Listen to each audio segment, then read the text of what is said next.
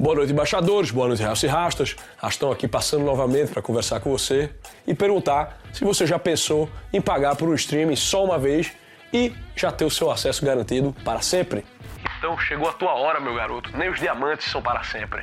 Mas a Brasil Paralelo acabou de liberar a assinatura vitalícia. Agora, durante a Black Friday antecipada BP. Você escolhe um plano e tem acesso para sempre com um só valor promocional. Na Brasil Paralelo tem filme internacional selecionado, mais de 90 cursos, programa novo todo dia, conteúdo infantil seguro e mais de 100 documentários originais da Brasil Paralelo. E você fica aí com acesso garantido aos próximos documentários que eles lançarem também. É a melhor oferta que a Brasil Paralelo já fez na história deste país e confesso que nunca vi nenhum outro streaming fazer uma promoção assim tão garbosa. Então você veja se você aproveita aí antes que eles encerrem, tá certo? Porque já já essa farra vai acabar. Então clique e saiba mais e aproveite. Toca aí no link da descrição e garanta a sua assinatura vitalícia.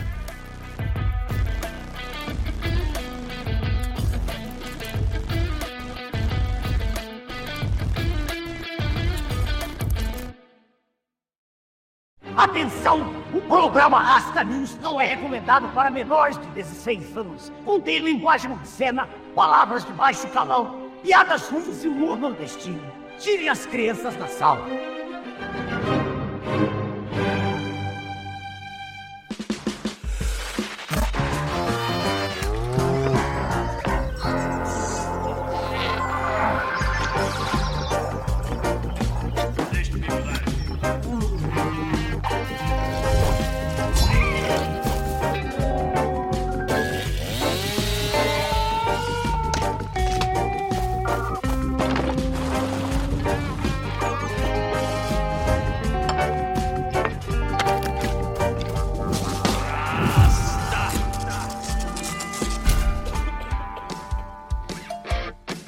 Embaixadores. Boa noite, rastas e rastas. Sejam bem-vindos a mais um Rasta News, o seu jornal semanal de centro de notícias. Cut my wrists, black my eyes, bullying my bumbum, ou apenas mais uma desculpa esfarrapada de um jovem depressivo para confessar aos pais que andou trocando a marcha. No Rasta News de hoje falaremos sobre esta exótica espécie que hoje já se encontra ameaçada de extinção na nossa fauna. São eles, os mareiros das emas. No Rasta News de hoje, emos. Porra, meu irmão, o Zemo, cara, que saudade desses malucos, viu, cara? Pô, a gente zoava, zombetava, mas a gente nem imaginava o quanto as coisas podiam piorar, né? Eu lembro que no nosso universo MTV, o emo parecia ser o fundo do poço. Mas como já bem pontuou o nosso santo Agostinho Rochedo de Ipona, todo fundo do poço sempre tem alçapão. Mal imaginava eu que um dia chegaria à América para conhecer o mundo do arrocha, da suvaqueira e do parangolé. Estilos rítmicos que conheci logo que recebi o meu diploma de musiquinho. Irmão, uma mensagem divina ali, ó, me avisando que era hora de cair na real sobre o que é a vida, né? Minha camaradagem, a vida não é assim. De repente, tava lá eu pegando a carona para tocar nos bares mais obscuros da América. Um repertório de canções galerosas, como Vó, Tô Estourado, Foi Daquele Jeito, e a música Sacolé, que era uma perversidade original da nossa Produções Productions, quando trabalhamos para a banda Vira e Mexe. Meu irmão, era sinistro mesmo. A gente embalava o rolê dos brasileiros que só queriam saber de encher a cara, Red Bull, uísque, Corona e suruba, né? Aqui terminava a noite, um banheiro mijado, enfiando o nariz em cima na tampa no vaso sanitário para cheirar uma linha de tchau oferecida por um mudinho desconhecido, meu irmão. Tinha um mudinho que ficava. o bagulho era muito mais bem quisto pelo coisa ruim do que qualquer black metal desse de gordinho branco, né? A vida era real ali, meu amigo. Aí eu já não achava os meus meninos emos tão ruins assim.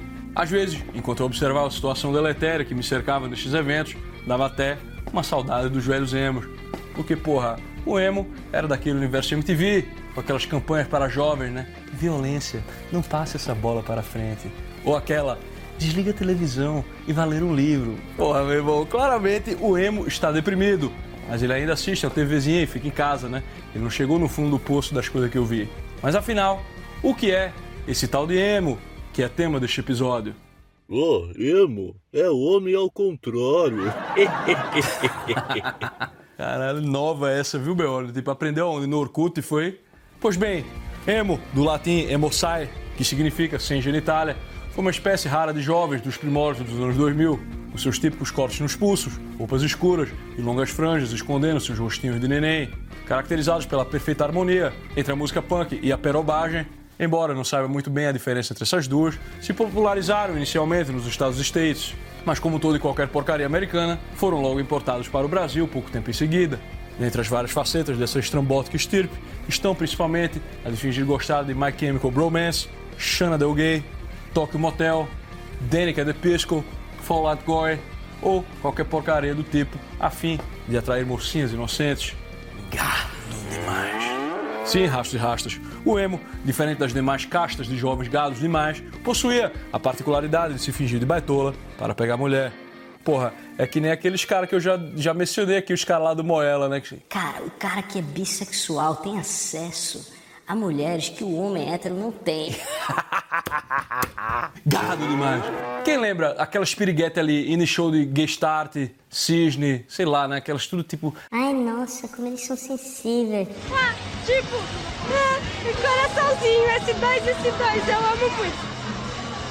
Pô, meu irmão. Exclusivamente teve um baterista aí, né, que caiu, né? Caiu no artigo jacaré com uma moçoila, né? É, tá pensando o quê? Mas afinal, da onde é que surgiu esta porra toda? Reza a mitologia êmica, que, após ser banido para o inferno, Satã se revolta contra Deus e começa a chorar. Chorou tanto que secaram as lágrimas, das quais brotaram secretamente os primeiros pergaminhos de vingança contra os humanos. Em 1700 e alguma coisa, Durante a Conferência Satânica Anual de Versalhes, estes pergaminhos foram encontrados pela humanidade e serviram de base para a publicação do livro Os Sofrimentos do Jovem Werder, que continha a história mais emo de todos os tempos. Um jovem gado demais que não conseguiu namorar uma menininha e se mata com um prestou barba rosinha com fita umectante. Em sua época, a obra foi tão impactante que criou uma onda de suicídios por toda a Europa, ocasionando a primeira peste negra. Logo após o lançamento do livro, Três metaleiros franceses chamados Marat, Voltaire e Danton criaram o gênero do terror para rivalizar com a literatura emo. O terror foi tão bem recebido pela população francesa que eles começaram a exterminar os escritores emos na guilhotina. O único empecilho era aguentar a choradeira pré-executiva. Os sofrimentos do jovem Werder foi considerado herético por Oscar Wilde e pelo próprio Deus, e assim todos os exemplares foram queimados pelo PMF, Partido Metaleiro Francês. Após isso, o PMF designou o general Napoleão para exterminar o resto dos emos que tomavam a Europa. Ele ia muito bem, até que um exército de emos russos e índios ingleses o derrotou de quatro na grande batalha de Waterloo, a qual deu origem à expressão posição que Napoleão perdeu a guerra. Até hoje, um símbolo de glória emo. Felizmente, a revoada emo, combalida pelo esforço de guerra, não resistiu às demais investidas mundiais que se seguiram e deu lugar ao comunismo. Os emos derradeiros simplesmente fizeram o que sabiam fazer de melhor na época, assimilaram o capital sem reclamar, passaram a vestir vermelho sangue e apoiaram a abolição das religiões em favor da adoração pagã à tenébria. Infelizmente, para o mundo livre, dois exemplares emos autênticos sobreviveram àquele período, um na Rússia, outro na Alemanha. O primeiro, nascido em São Pedresgulho, com o nome de Piotr Ilyich Tchaikovsky, tornou-se o precursor do estilo de música que ficaria conhecido como emocore. Este primeiro grande emo russo Além de ser boiola e ter se matado bebendo água suja de propósito, adorava choramingar pelas desgraças da sua vida incompreendida pelo pai e pela mãe. Resolveu, assim, escrever seis sinfonias enormes, cheias de drama, consideradas hoje o primeiro uivo emocor. O segundo emo, que nasceu protegido em um puteiro, foi justamente Adolfo Senior Satanson, pai de Adolfinho Júnior. Aos 24 do segundo tempo, bêbado, drogado e prostituído, Adolfo Sênior começa a escavar o porão em busca de um ponto mais baixo e termina por descobrir o derradeiro exemplar do livro proibido. O alemão então funda o primeiro movimento gótico Poser, que seria posteriormente desenvolvido por seu filho na forma das artes da tristeza forçada. Adolfinho Júnior, então, com inveja do judeu garanhão. Pô, rapaz, tu tá de brincadeira comigo, né, cara? Tu tá de brincadeira comigo, judeu garanhão. Gosto, gosto de você. Adolfinho Júnior, então, com inveja de um judeu garanhão que na sua escola pegava todas as raparigas alemãs, resolve se revoltar contra tudo isso que está aí. Após aprender com seu pai sobre o primeiro livro emo da história, compra um All-Star, um par de óculos de acetato e um CD do My Chemical Bromance com o intuito de dar vazão aos seus sentimentos. Então, só para deixar de ser babaca, apanha ainda mais. Para piorar tudo, sua namorada, Josefa Stalinda, terminou com ele às vésperas de seu aniversário de noivado. Desolado, Adolfinho achou isso uma puta falta de sacanagem. Eu acho uma puta falta de sacanagem! Adolfinho xingou muito no Twitter, até que então, em 1 de maio de 1945, ele resolve fazer a coisa mais emo que existe: se matar.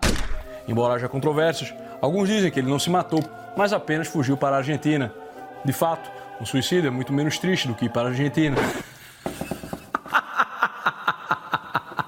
Entretanto, rastros e rastros, a sua tentativa de suicídio não deu certo.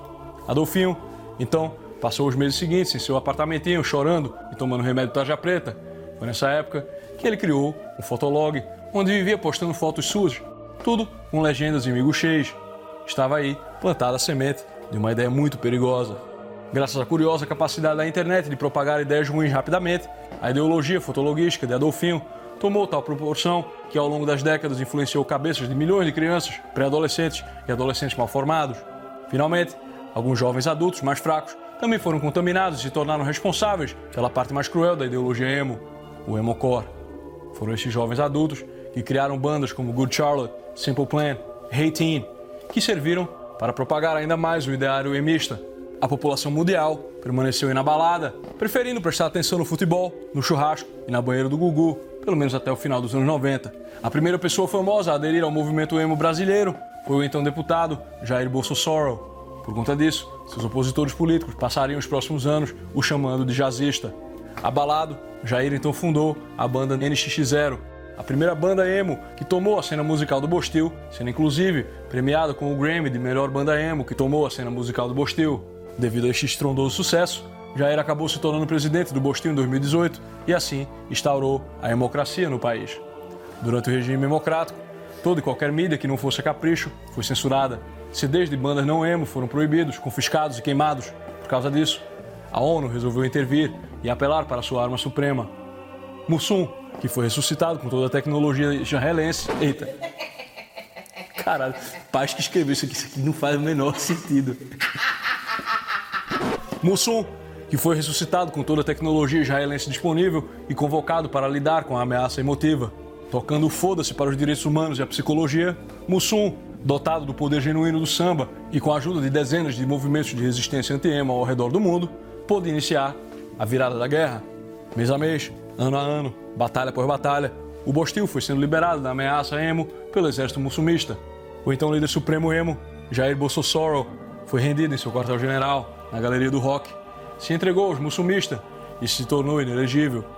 E todos os emos, estupefatos com a originalidade do samba, abraçaram o movimento muçulmista e abandonaram de vez as suas melancólicas vidas de emo, com um grito de alívio que dizia: Eu não quero mais saber de depressão e de coisas para baixo no rock and roll hoje em dia. Eu não quero mais saber de depressão e de coisas para baixo no rock and roll hoje em dia. Ainda que vez ou outra surjam alguns grupos neoemistas por aí, o povo do mundo inteiro sabe que hoje não há nada a temer.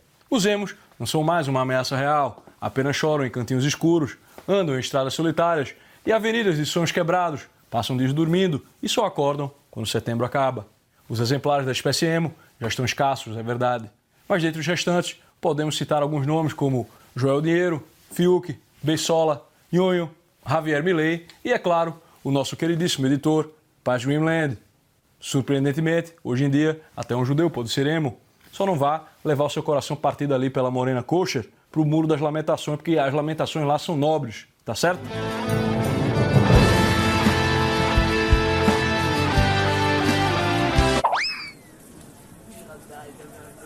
Todos muito envergonhados, verdade seja dita. E que assim seja, né, meu irmão? Porra, meu irmão, eu não suportava esse Zemo, cara. Principalmente quando teve aquela vertente dos coloridos, com aquelas calças laranja, tá ligado? Entre as poucas coisas lúcidas que o Nelipe Feto já disse, destaco um questionamento levantado pelo menino Nelipe Feto, ainda em 2010.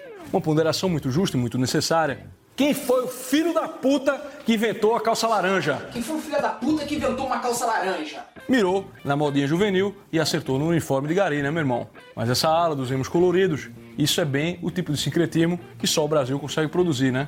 É tipo o católico maçom que vai no centro espírita na terça-feira, na sexta vai na Umbanda e aos fins de semana toma sol no perino lendo ao Corão, né? É o secretismo que nem René Negão conseguiu chegar, meu amigo. Tá, e René Negão podia ser outro emo, hein? Firuleiro, fazia uma reflexão metafísica sobre a alma humana, um verdadeiro hemotérico. Brincadeira, porra. Grande René Negão, o verdadeiro MC da União Crislã. Mas enfim, foi lá por volta de 2009 e começaram a pipocar pelo território bostileiro essas bandas aí de Cisne, Gestart, que tentavam misturar a franjinha do emo com a roupinha colorida, né? Eram os emos alegres. Alegre em inglês todo mundo sabe como é que é, né? Emo não é alegre, né, Rastão? Porra, meu irmão, os emo que eu conhecia cortava os pulsos, passava o dia todo ali no canto, isolado, chorando, pensando na morte, fazendo musiquinha em inglês sobre o quanto eles querem morrer. Era o Lord Byron da nova geração. Nesse sentido, porra, a música emo até lembra um pouco os worship de protestante americano, né, porra? A letra toda basicamente se resume em eu mal posso esperar para morrer. Recentemente, a banda Gestart anunciou seu retorno. Mais uma vez, refutando Darwin e a sua conversinha de seleção natural. Uma puta conversa fiada, né, meu amigo? Conversa fiada, cara. Mas é claro que o retorno do Gestart foi relativamente bem recebido pelo nosso povo. Afinal, convenhamos, né? A gente criticava o Gestart na época, né? Mas se tu comparar com a música popular de hoje, porra, meu irmão, Pelanza é Mozart, né? E não duvido, inclusive, que daqui a algumas décadas a janela de Overton transforme Sonsa Luísa em música gospel. Pode anotar aí. Eu já ouvi as raparigas galega da Rio Song gemendo aqui, Jesus Culture, essas paradas todas ali, ó, o Straimon passando ali na calcinha. Pode anotar. Aí, ó, Sonsa Luísa vai virar gospel. O emo resume de uma maneira vulgar a velha crença gnóstica de que o mundo é um lugar mau, onde a alegria de viver é uma falsa promessa e onde a alegria de viver cessa, prolifera a depressão e a sombra no olho. E a tirania das paixões e emoções sem saída, uma vez que escravizam a alma humana, transformam a polis em um romance químico da bigodagem. Meu irmão, esse foi o rastamento mais nonsense. E falando em bigodagem, é hora do nosso troféu bigodagem. E o troféu bigodagem de hoje vai para ele, que é emotivo, ateu, sataneiro, youtubeiro, o ex-vesgo PC Cuqueira. Porra, meu irmão, PC Cuqueira, esse aí não deixou saudades, né? Em pensar que houve tempos em que as paletadas do PC Cuqueira eram levadas a sério. Eu não sei vocês, mas para mim, os primeiros youtubeiros que existiram foi o quê, porra? Nilip Feto, PC Cuqueira e o Pirula, que, porra, coitado, não merece estar entre os dois, não. Ainda é um cara que transmite a normalidade de um cara capaz de ter algumas conversas, né? A porra, meu irmão, PC Cuqueira era um outro Nelipe Feto, né? Só com aquela estética pro pessoal que vai na Starbucks tomar moca e piroca na Avenida Paulista, né? Essa galera nunca gostou do Feto, que tem aquela estética de fofinho, né? O PC, ele já tinha um lance mais MTV, tatuadinho, pá, sad boy. Mas para os mais entendidos, a real é que a carreira do PC Cuqueira é uma sucessão de erros que culminaram em bigodagens. Vamos aqui aos sete erros capitais de PC Cuqueira. Erro número um. O cara é youtuber. O cara é youtuber, cuja profissão é ser youtuber, e se tornou famoso por conta de ser youtuber. Porra, meu irmão, aquela parada de ligar a câmera todo dia, ficar trastejando sobre todos os assuntos, todos os dias, sem nenhuma autoridade para falar de porra nenhuma, revelam uma busca de atenção desequilibrada. O erro número dois é um roqueiro. Eu não sei nem o que é que ele escuta, mas tem cara de ser fã de Rim, Nine Inch Nails e essas coisas deprimidas. Daí fica trazendo um monte de vídeo para falar sobre ansiedade, ataque de pânico e depressão. Depressão. Terceiro erro. A gadeagem. Porra, meu irmão, aí sim, PC Cuqueira é medalhista, velho. Foram muitas namoradinhas nos tempos que ele ainda brilhava, todas sempre iguais. Uivinhas, branquinhas, novinhas. Esses simplícios são todos assim, né? São todos rapazes desconstruídos, membros honorários da tribo dos aquidauanos, mas convencionais em seus apetites. Eu duvido que ele ainda consiga ver as fotos dela e distinguir qual é qual e como é que se chamava, né? Inclusive foi deste erro aí que o PC Siqueira se tornou popularmente conhecido como PC Cuqueira. Ele tinha o hábito de divulgar fotinhos sensuais da namoradinha e dizia que gostava de chegar em casa e encontrar a namoradinha lambuzada de leite condensado. Pois bem, um dia a rapariga se lambuzou no leite condensado de um de seus amigos. Dado seu gosto pelo cramunhão, dizem-se que PC se amarrou em agora também ter chifre, mas o que se seguiu neste final de todos os seus relacionamentos foi a lamúria e o chororô que tornaram a sua privacidade uma comédia pública, que entreteve a todos. Anos depois, o PC se engajou numa gadeagem tão ruim que saiu dali um diálogo que quase destruiu a vida do cara, né? Enfim, é uma questão aritmética, meu amigo. Quanto mais você gadeia, mais próximo você fica do bilhete premiado do capeta. Erro número 4. As esquerdadas, né, meu amigo? Essa aqui é a parte mais bizonha e que mais revela o vício pelo aplauso, né? Conforme sua popularidade aumentava, ele aderia às opiniões de bilhar, que é quando o cara começa a repetir as mesmas opiniões de todos os outros que partilham da opinião do mesmo taco. Ou seja, cercado de gente bonita, em clima de paquera, PC passou a ter as mesmas opiniões progressistas de todos os beautiful people, passou a apoiar os candidatos dos partidos dos artistas. Em 2016, PC declarou que Stalin matou pouco, em troca de alguns likes. Mas em 2022 veio o melhor. Né? Bom, eu não vou entrar muito em fofoca aqui, mas todo mundo sabe que o PC foi acusado de não gostar do chocolate Lacta, mas gostar muito do chocolate Garoto. E foi investigado e absolvido. Nem se abriu um processo, então assumo aqui que ele está limpo nesse quesito. Mas porra, a verdade é que a história toda pegou muito mal e toda a gente bonita que o cercava caiu fora. Ainda assim, o maluco teria declarado o seu apoio ao homem do bem. Pra tu ver que nem quando o cara tá na vala, ele aprende sobre a irrelevância de suas opiniões que poderiam, no máximo, atrapalhar. Erro número 5. Simplício. PC é um esquerdomacho. Muitos não sabem, mas muito antes de Firuque, em 2012, PC Cuqueiro foi quem inaugurou o hábito de pedir desculpas por ser homem, para tentar agariar uma chotrilha. Aqui, ó, o Twitter. Muito estranho desejar feliz dia da mulher. O melhor que posso fazer é pedir desculpas mesmo. Então, a todas as mulheres, desculpa. Meu irmão, isso aí tá muito afim. Manda aí um áudio pelada. Número 6. Fã de Nietzsche e metida niilista, né? Isso aí, porra, meu irmão. Fico no veneno com o Jordan Peterson também, que ele fica com esse negócio aí, tá ligado? Aí fica parecendo com. Agora fica parecendo com um terninho. Um de cada cor. Porra, meu irmão. Eu não vou nem comentar essas fisofolia, né? Mas só assista esse vídeo aqui, ó. E assim, quando esses moleques de Columbine entraram lá e mataram uma porrada de gente, eles foram meus heróis. Enfim, mataram um monte de gente na escola por vingança, porque ninguém ligava pra eles e blá blá blá blá blá blá blá. Esses eram meus heróis. Por um bom tempo, tá ligado? Assim. Aí conheci Nietzsche, tá ligado? Tipo, assim, estudando, não sei o que, e eu vi que, tipo, tava odiando as pessoas erradas totalmente. A cara do João Gordo é a melhor, né? Se dando conta que tá dando um rolê com um psicopata, né? Vendo o cara falar que os heróis dele eram assassinos. Daí, o maluco acha que se corrigiu moralmente quando percebeu que não estava odiando as pessoas certas. Puta que o pariu, né? Porra, meu irmão, pelo menos agora eu entendi o que ele quis dizer quando disse que o Stalinho matou pouco. Por último erro, temos o ateísmo sataneiro. Porra, meu irmão, eu não sei qual que é desse PC, cara. Mas até hoje, meio ferrado, e cobrando 100 conto para fazer merchan, ele ainda fica usando camisetinha para tirar onda de fã do satanás. Pô, uma puta energia para baixo, né? Brega.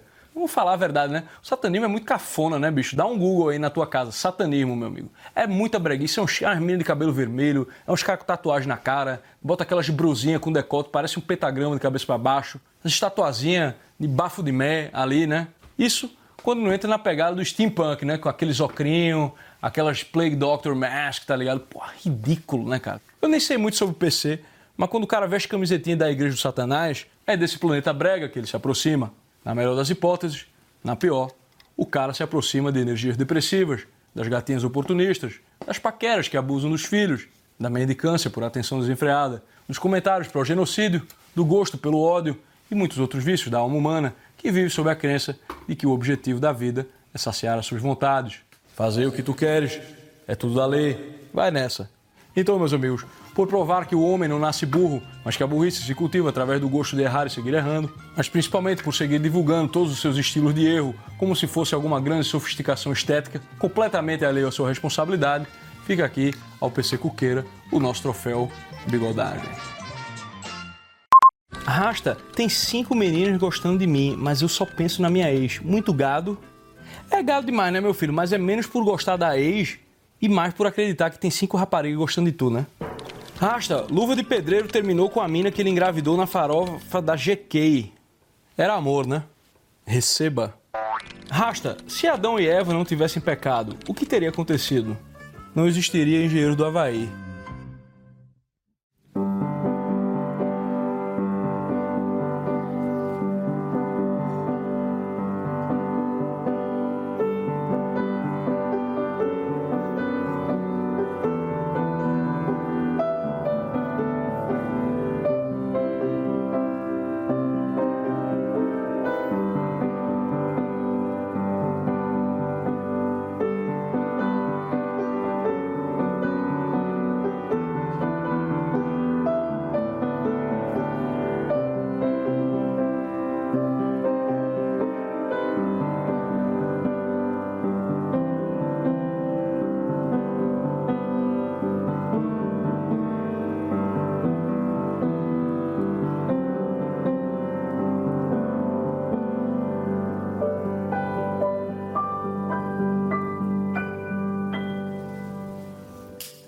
É motivo.